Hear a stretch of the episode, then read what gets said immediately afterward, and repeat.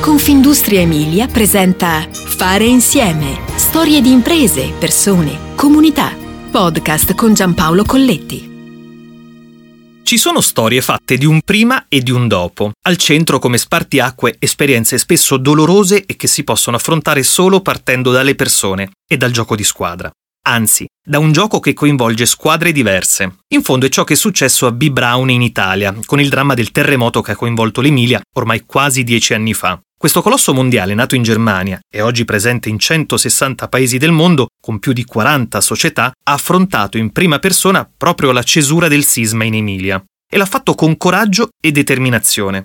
D'altronde nella caratteristica degli emiliani sfruttare quello che succede, anche le situazioni più difficili e angosciose, e trasformarle in un'opportunità. Anziché abbatterci, abbiamo deciso di darci ancora di più da fare e abbiamo premuto sull'acceleratore, afferma Giuliana Gavioli, Senior Vice President RD e dal 1991 al lavoro in azienda.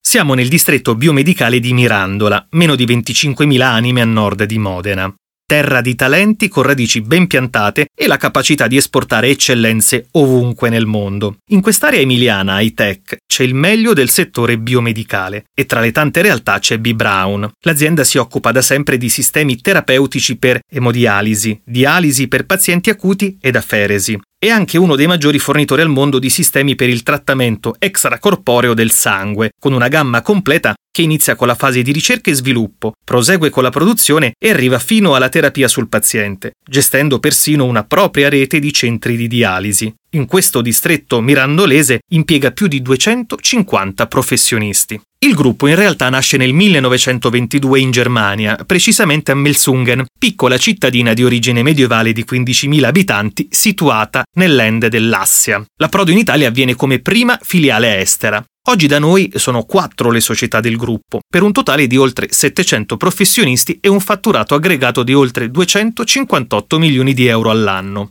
C'è B. Brown Milano, dedicata a prodotti e servizi per l'anestesia, medicina intensiva, nutrizione artificiale, terapia infusionale, chirurgia, cardiologia, medicina generale, assistenza domiciliare, medicina dentale e veterinaria. C'è B. Brown Avitum Italy, con servizi e impianti focalizzati proprio sulla dialisi.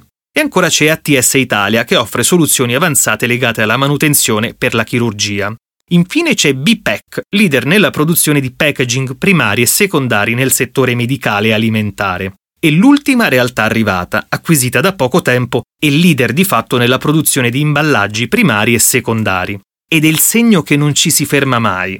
Innovare è un imperativo e farlo partendo dalle persone è una necessità per crescere al meglio, precisa Gavioli. Ma torniamo agli impianti produttivi nel distretto di Mirandola, quelli focalizzati sulla dialisi e plasmaferesi, quindi essenziali per la sopravvivenza di alcuni pazienti. A partire dal 2007, proprio la sede di Mirandola diventa un centro di eccellenza per lo sviluppo e il design di tubatismi, di kit, contenitori, accessi vascolari e cateteri della BU Avitum.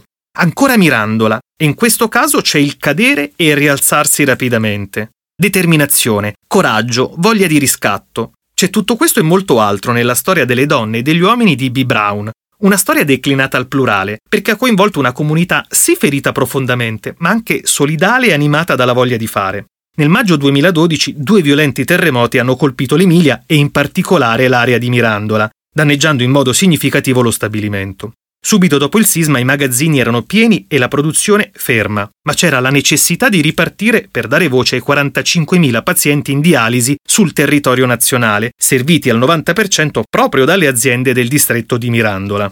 Nonostante tutto questo, forse proprio per questo si è riusciti a far ripartire la produzione e la fornitura di prodotti salvavita per i pazienti e per gli ospedali in Italia e all'estero. Non ci si poteva piangersi addosso, non c'era tempo. Abbiamo avuto riscontri incredibili dalle nostre persone e dalla comunità. I vigili del fuoco ci hanno permesso di puntellare la struttura e abbiamo ideato un muletto teleguidato tipo quello usato in ambienti nucleari, e abbiamo così svuotato in sicurezza il nostro magazzino. Fuori dall'edificio inagibile avevamo a disposizione un server e una persona con la memoria storica per andare avanti nel dare assistenza ai pazienti. E poi c'è stata la solidarietà dei nostri fornitori nell'area, che ci hanno accolto nelle loro sedi per continuare a lavorare. Con quelli che sono definiti competitor del territorio ci siamo aiutati tantissimo.